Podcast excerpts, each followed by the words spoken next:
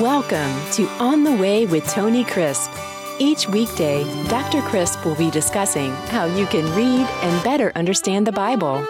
Tune in daily to start your day right and be encouraged as you walk on the way and enjoy the journey.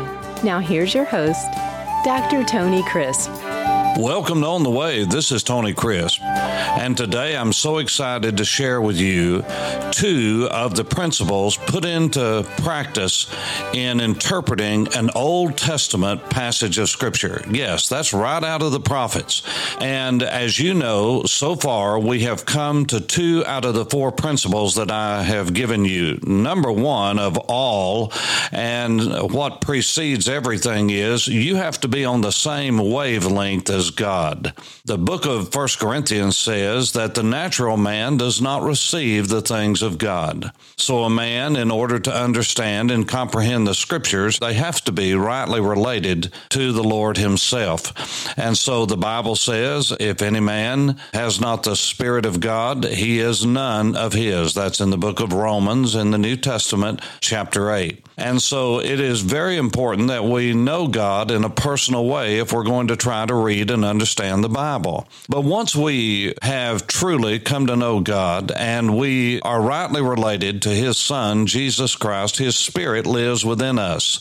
And because of that, we have the same person living in us who inspired the writers to write the book. So the Holy Spirit can be our teacher. And indeed, that's what the Apostle John said in the book of First John.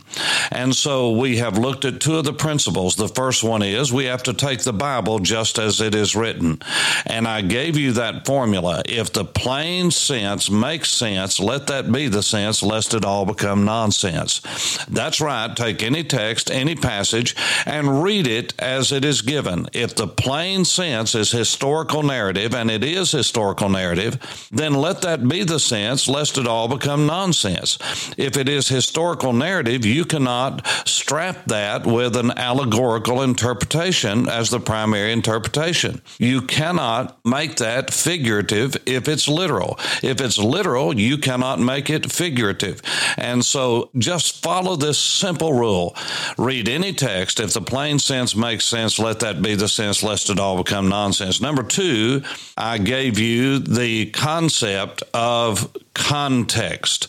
Take any text and look at the context. Con is the Latin word with, with the text, what is around it, the verses before and after it, the paragraph, to whom it was written, whatever is being written and whatever you're reading, who wrote it, what was the style of the writer, is it historical narrative, is it metaphor, is it analogy, is it allegory, poetry, apocalyptic literature, whatever it is, you have to do some study to find out just those basic things, but you always interpret a text within context.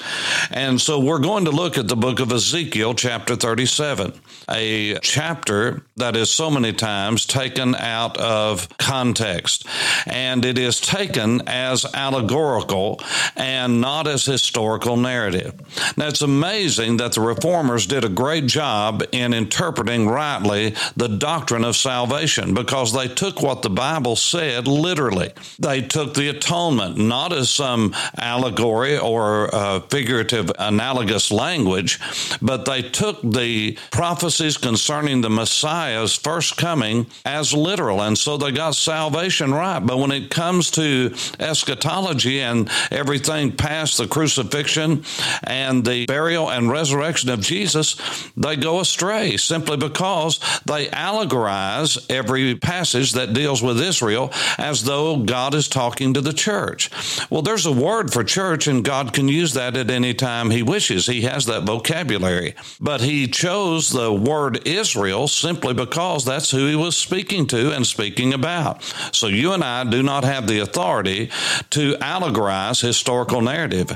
And when we come back together on On the Way, I'm going to share with you Ezekiel 37. So you get ready tomorrow, and we're going to do that as we walk on the way. This is Tony Crisp.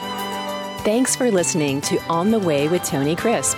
Tune in each weekday for more information on how to read the Bible, grow in knowledge, and live in obedience to God.